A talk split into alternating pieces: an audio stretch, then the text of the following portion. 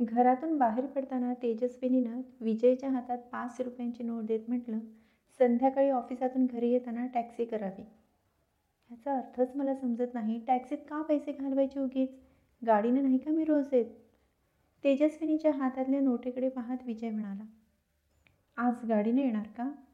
गाडीनं येईन किंवा सरोज आली तर तिच्या कारमधून येईन. तेवढ्याचसाठी हे पैसे ठेवा.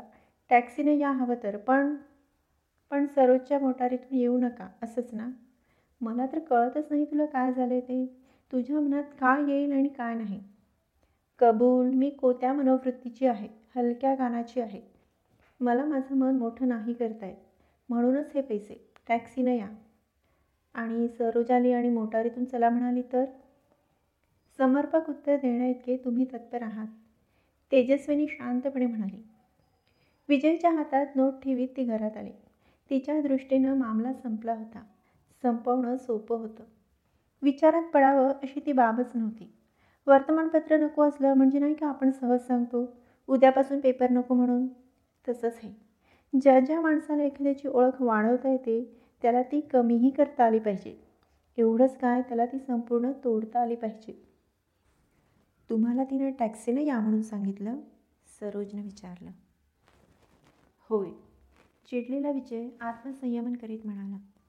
पण तेवढ्याच थंडपणे मिश्किलपणे हसत सरोज म्हणाली हा तिच्या सोप्पा आहे. मी तुम्हाला घरापर्यंत सोडते.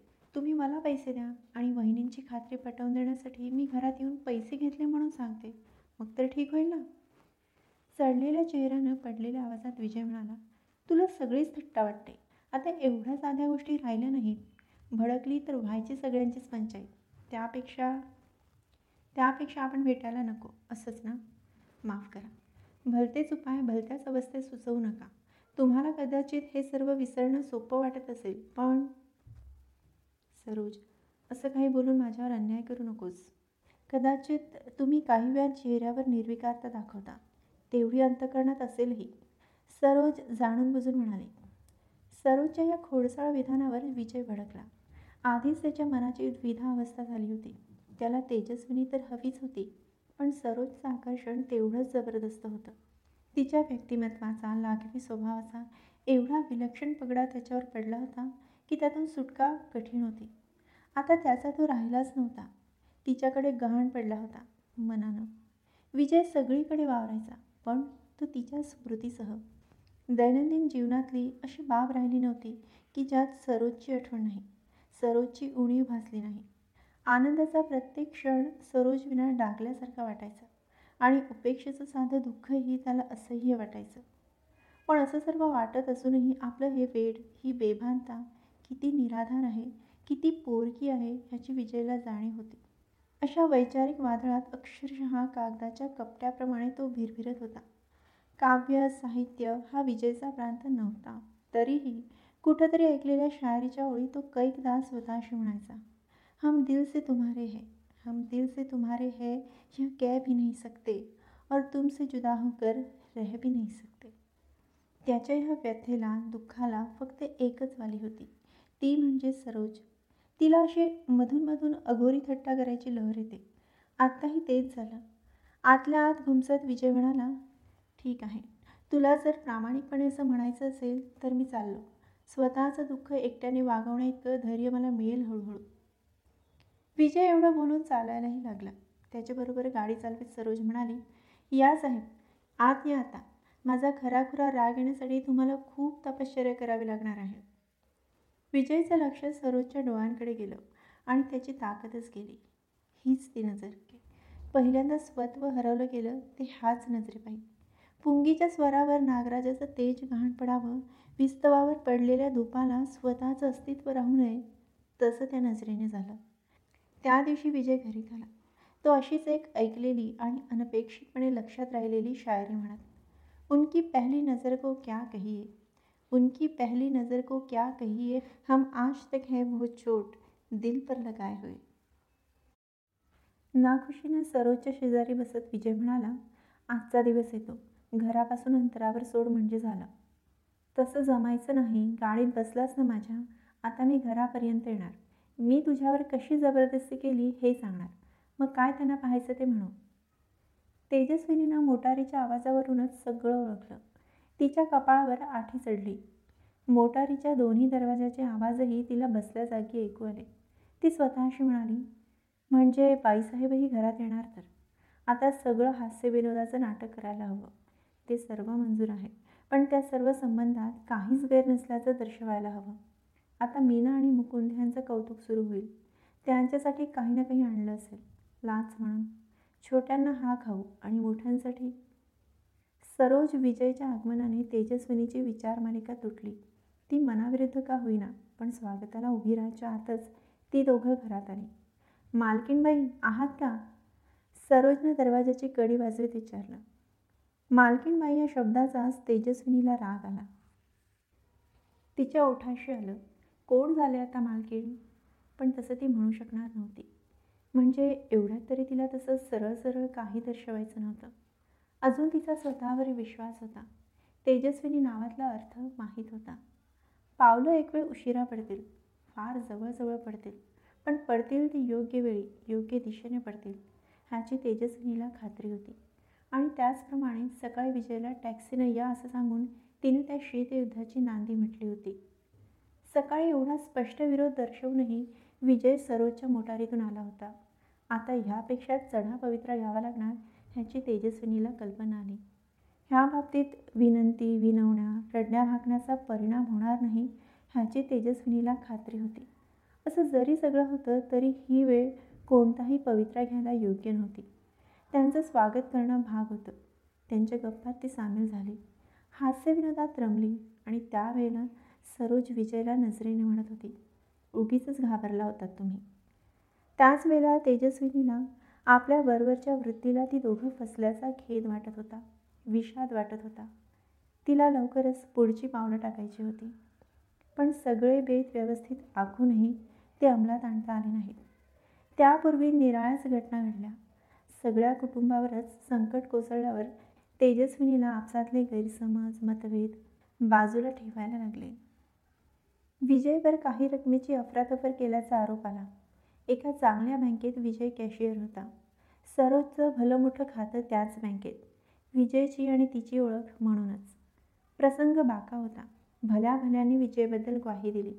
अनेकांना या बातमीचा धक्का बसला होता. खुद्द डायरेक्टर्सपैकी काहीजण विजयला अनुकूल होते पण त्यांना काही करता येत नव्हतं.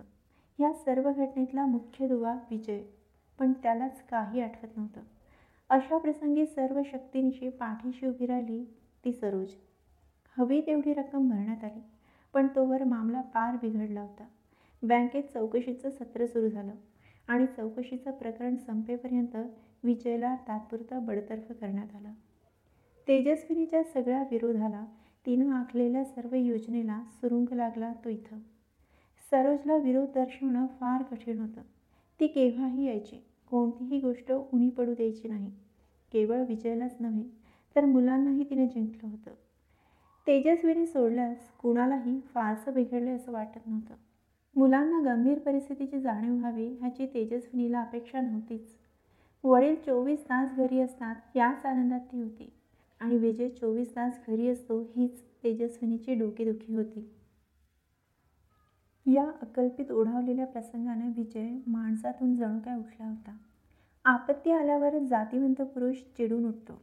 अन्यायाचा बळी झाल्याची जाणीव त्याला स्वस्थ बसू देत नाही. तो जास्त क्रियाशील होतो. डाव करण्याच्या प्रयत्नात असलेल्यांचे कपट उलटवून टाकण्यासाठी तो संधी शोधत राहतो. किमान ह्या आपत्तीचे विजयसारख्यांनी असे स्वागत करावे ही तेजस्विनीची अपेक्षा होती. विजयला कष्टाची ओळख नव्हती. लग्नानंतरचे काही दिवस तेजस्विनीनं व विजयनं झुंजाळ वृत्तीने काढले होते. समस्या हसतमुखानं सोडवल्या होत्या. बारीक सारीक संकटांना खांद्याला खांदा देऊन तोंड दिलं होतं. बिकट परिस्थितीत तर नेहमी तेजस्विनीची समजूत घालताना तो म्हणायचा अगं रडतेच का अशी? विजयला तेजस्विनी मिळाली. अपयश आता दिपूनच जायला पाहिजे. पण आता ह्यातलं काय राहिलं होतं? का हा वयाचा परिणाम समजायचा? चाळीशीच्या वयात गेलेल्या माणसाला स्वास्थ्याची भूक एवढी असते का? तेजस्विनी एकटीच ह्यावर विचार करून थकायची. केव्हा तरी विजयला जुन्या आठवणी सांगून त्याला उत्तेजन देण्याचा प्रयत्न करायचे. केव्हा केव्हा तो शांतपणे ऐकून घ्यायचा. केव्हा केव्हा बाहेर निघून जायचा. आणि केव्हा केव्हा शांतपणे तिलाच उलट विचारायचा. कशाला हव्यात ह्या गोष्टी? कशाला दहा ठिकाणी खेटे घालायचे? त्या व्यवहारी जगाचं मला तोंड पाहायचं नाही. समजावणीच्या स्वरात तेजस्विनी म्हणायची असं म्हणून कसं चालेल? ह्याच जगात राहायचं आहे आपल्याला. राहायचं असेल ह्याचा अर्थ त्याला भ्यायला पाहिजे असं नाही. भिवून राहिलो म्हणून ही पाळी. बँकेची पै न पै चुकती केल्यावर माझ्या नोकरीचा प्रश्न येत होता कुठे? पण नाही कुणी मांडलं. म्हणे बँकेच्या इब्रतीसाठी चौकशीचं नाटक करायला हवं.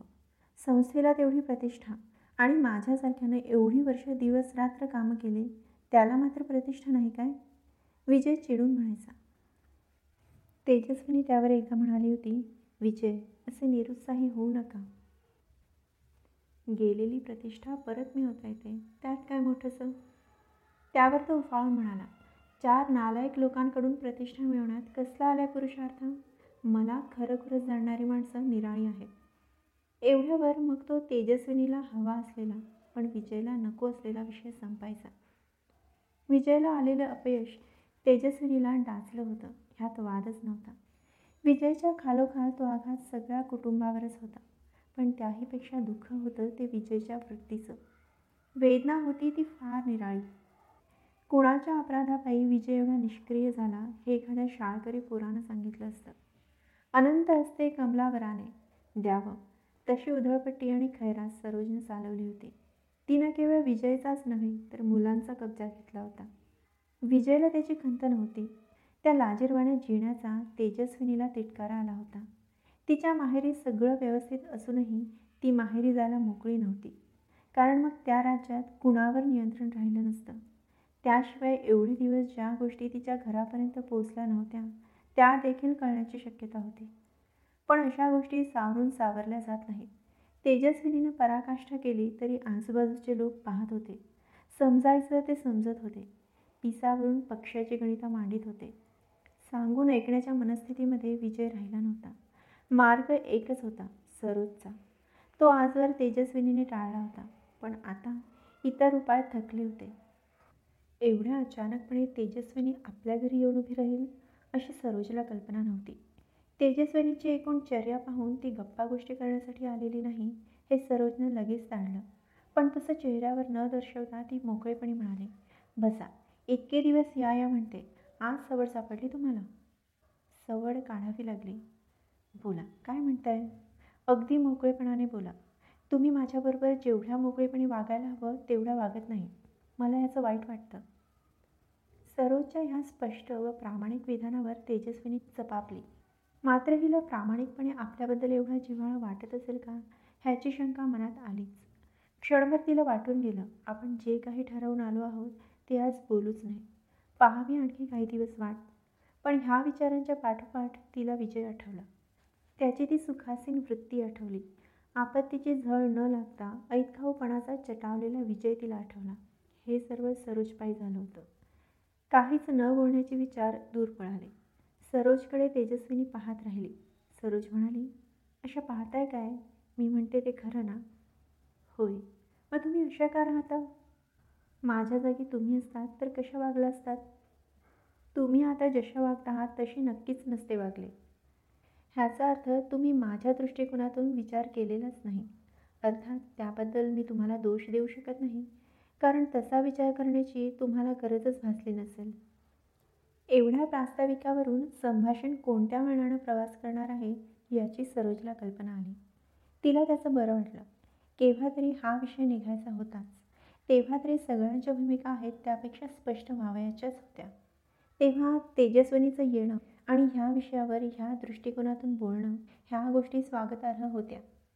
सरोजनं त्याच वेळी एक खुणगाट मनाशी पक्की केली की या असल्या विषयात ह्या असल्या नात्यात अपमान होण्याच्या जागा जास्त. आपण तोल सोडायचा नाही. गरज भासली नसेल हे तुम्ही कसं म्हणता? माझाही संसार होता एकेकाळी हे माहीत आहे तुम्हाला? नाही. मला तुमची काहीही माहिती नाही. मी कधी विचारलं पण नाही. म्हणजे गरज तुम्हालाच भासली नाही. सरोज शांतपणे म्हणाले. तेजस्विने चमकली. तेवढं वृत्त बोलणं तिच्यावर उमटलेलं होतं. पण वस्तुस्थिती होती ती तिने विचार का करावा? विजयसारखा नवरा कोंडस मुलं आणि एकूण आबादी आबाद. हा सरळ चाललेल्या संसारात उपरी काय ती सरोजच होती. तिचा विचार तेजस्विनीने का करावा? ती म्हणाली तो प्रश्न गरजेचा नव्हता मनस्थितीचा होता. नवऱ्यावर जीवापाड प्रेम करणाऱ्या कोणत्याही स्त्रीसमोर जी समस्या पडली असती तशीच समस्या माझ्यासमोर होती आणि अजूनही आहे. समस्या? कसली समस्या? तुम्हाला माहीत आहे तुमचाही संसार झाला होता ना? एका संसारी बायला स्वतःच्या नवऱ्याची कोणत्या तऱ्हेची काळजी वाटते ह्याची तुम्हाला नक्कीच कल्पना आहे. उगीच लपवालपी कशाला हवी? तेजस्विनी आता जास्त स्पष्ट बोलायला लागली होती. ठरलेल्या विषयावर लवकर बोलता यावं ह्याची तिला आता घाई झाली. ते सर्व जाणून सरोजनं विचारलं मी म्हणजे तुम्हाला एक समस्या वाटते? सरोजचा हा अनाठाई शांतपणा पाहून तेजस्विनीचा तोल सुटला. इतके दिवसांचा कोंडमारा आता बाहेर पडायला लागला. ती म्हणाली मग मी काय म्हणू दुसरं? तुम्ही माझ्या घरात माझं असं काही ठेवलंच नाही. तुम्ही माझ्या घरातली प्रत्येक व्यक्ती भारावून टाकलीत जिंकून घेतलीत. स्वतःच्या घरात मी आता परकी झाले. असं का म्हणता? मला समजून घ्या. मला असं काही करायचं नव्हतं आणि नाहीही मला तुम्ही सगळी हवी आहात. मला तुम्ही सगळी आवडली आहात. खोटं आहे हे. साफ सुख आहे. तुम्हाला विजय आवडले आहेत. तुमचं त्यांच्यावर प्रेम आहे. आणि केवळ त्यांना आमच्यातून निराळ काढता येत नाही. म्हणून तुम्हाला आमच्यावरही प्रेम करावं लागते. ह्या परिस्थितीत तुम्हाला त्यांना मदत करायची आहे. आणि आम्हाला हा फायदा त्यांच्यापायी मिळतो आहे मला वेदना होतात त्या ह्या गोष्टीच्या. तेजस्वीने तळमळून म्हणाली तिच्या खांद्यावर हात ठेवीत सरोज म्हणाली नाही असं मानू नका. गैरसमज करून घेऊ नका. मला खरोखरच तुम्ही सगळी हवी आहात. तुमच्या सगळ्यांचं चांगलं व्हावं एवढ्यासाठी मी तिला मध्ये सडवीत तेजस्वीने म्हणाली काय केलं त्यांना निष्क्रिय केलं श्रम करण्याची त्यांची वृत्ती बदललीत. त्यांना स्वास्थ्याची चटक लावली बेकारीची झळ बसू दिली नाही. त्यांच्या व्यक्तिमत्वाचं स्तोम माजवून मोठेपणाच्या खोट्या कल्पना त्यांच्या डोक्यात भरवून दिल्यात. अशा रीतीनं तुम्ही त्यांना दुबळं बनवलं त्यांना ओळखणाऱ्या फक्त तुम्हीच आहात असं तुम्ही त्यांना सारखं भासवत आलात. तुमचं त्यांच्यावर प्रेम होतं तर तुम्ही त्यांच्या मनात ईर्ष्या निर्माण करायला हवी होती. पुरुषांना नेहमी झुंजत राहावं असं नेहमी बायकांनी वागायला हवं. तो परावलंबी राहणार नाही याची दक्षता स्त्रीनं घ्यायची असते पण तुम्ही अगदी उलटं केलं त्यांच्यावर जाळ टाकलं दुर्दैवानं त्यांची नोकरी गेली. त्यावेळी मी त्यांना जागं करीत होते. पण तुम्ही त्यांना स्वतःच्या ताब्यात ठेवत होतात. त्यांना असा पांगळ करून नंतर तुम्हाला मलाही जिंकायचं होतं. पण तुम्हाला ते साधलं नाही. खरीखुरी हिंदू स्त्री आहे मी. अर्धा फटकूर अर्धा तुकडा. पण तो स्वकष्टार्जित ह्यावर आनंद मानणारी मी बाई आहे. आणि मला तसं राहून दाखवायचं होतं. पण तुम्ही मला तशी संधीच देत नाही आहात. मग मी तुम्हाला काय म्हणू? तुमचाही संसार होता म्हणता ना मग माझ्यासारख्या संसारी स्त्रीची समस्या तुम्हाला समजायला हवी? त्या भेटीतून काहीच निष्पन्न होणार नाही याची तेजस्विनीला कल्पना होती. कोणत्या तरी विचारांच्या तिरिमिरीसरशी ती सरोजकडे गेली होती. पण त्यामुळे तिला हलकं वाटत होतं. त्या सर्व प्रकारात आपल्या मनाची नक्की काय अवस्था झाली आहे हे तिला सरोजच्या कानावर घालायचं होतं. सरोजने तिला काय काय म्हणायचं ते शांतपणे ऐकून घेतलं होतं. पण नुसतं ऐकून घेऊन समस्या कशी सुटणार? विजय अजून तसाच तरेवाईक वागत होता. सरोजची व तेजस्विनीची झालेली मुलाखत त्याला समजली होती की नाही ह्याची कल्पना नव्हती. आठच दिवसांनी तेजस्विनीला ते समजलं पण फार विलक्षण तऱ्हेनं चमत्कारिक परिस्थितीत. सरोजकडे जाऊन आठ दिवसानंतरचीच गोष्ट. सकाळी जाग आली तेव्हाच तेजस्विनीला काहीतरी निराळ वाटायला लागलं. कशी तरी ती उठली आणि मोरीपर्यंत जायच्या आतच तिला गरगरायला लागलं. भिंतीचा आधार घेत घेत ती परत पलंगावर येऊन पडली. दिवस राहिल्याची कल्पना तिला नंतर आलीच. मूल तिसरं मूल. आणि या अशा अवस्थेत काय अर्थ आहे? नवरा बायकोत ओढ राहिलेली नाही एकमेकांवर विश्वास राहिलेला नाही संसारावर श्रद्धा उरलेली नाही केवळ व्यवहार. सवयीनं एकत्र आल्यानं झालेला प्रमाद. प्रमादच म्हणायला हवा. ज्या मिलनात आनंद नव्हता कैफ नव्हता धुंदी नव्हती असलं नीरस मिलन ते कसलं मिलन? तो व्यवहारच. तेजस्विनीच्या डोक्यात काहूर माजले. नको. नको मूल नको. वर्ष दोन वर्ष कात्रीत अडकल्यासारखं जीवन. परावलंबीच. खूप दिवसांनी ती विजयजवळ बोलायला गेली. मला तुमच्याशी महत्त्वाचं बोलायचं आहे. या या. आनंद आहे. विजय स्वागत करीत म्हणाला. तेजस्विनी त्याच्या शेजारी बसली. बराच वेळ सुरुवात कशी करावी ह्याचा विचार ती करीत होती. काही वेळ वाट पाहून विजय म्हणाला वाटाघाटींना सुरुवात करायला हरकत नाही. विजय ही थट्टेची वेळ नाही. मी अगदी सिरियसली बोलते आहे. मग मी कधी थट्टा म्हणालो? दोन पक्षात वाटाघाटी होतात त्या गंभीरच असतात. म्हणजे आपले दोन निरनिराळे पक्ष झाले का? तेजस्विनीनं विचारलं. विजय थोडा आवाज चढवून म्हणाला हे बघ शब्दात छल नको काम बोल आधी. तेजस्विनी उठून जाऊ लागताच विजयनं तिचा हात धरला. तो सोडवून घेत तेजस्विनीने म्हटलं तुम्हाला चिडायचं असेल तर मला काहीच सांगावंसं वाटणार नाही. बरं बस नाही चिडणार आता. तेजस्विनी बसली. विजयकडे पाहत ती म्हणाली मला पुन्हा दिवस गेलेत घोटाळा झाला आहे विजय प्रथम लगेच काही बोलला नाही. नंतर म्हणाला गुड न्यूज. गुड न्यूज काय म्हणता? मग काय म्हणू? काही म्हणूच नका. मी म्हणते ते ऐका. बोला. मला मूल नको आहे काहीतरी उपाय करायला हवा. Now it is late. असं म्हणू नका. कोणताही उपाय करता येईल. पण तुला मूल का नको? ह्या अशा परिस्थितीत तुम्हाला मूल हवे? काय झालं आहे आपल्या परिस्थितीला? विजयने शांतपणे विचारलं. त्याचं हे विपरीत विचारणं ऐकून तेजस्विनी भयंकर चिडली वैतागली.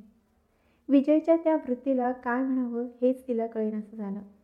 मग तिला वाटलं आपल्या व्यथा ऐकवण्याच्या पलीकडे गेला ह्या जो काय उपाय योजायचा असेल तो आपला आपणच योजावा. स्वतंत्रपणे. स्वतःचं व्यक्तिमत्व गमावलेल्या माणसापुढे वाकायला नको. तो अप्रिय विषय संपायचा म्हणून तिने विचारलं तुमचं हे निश्चित मत समजायचं?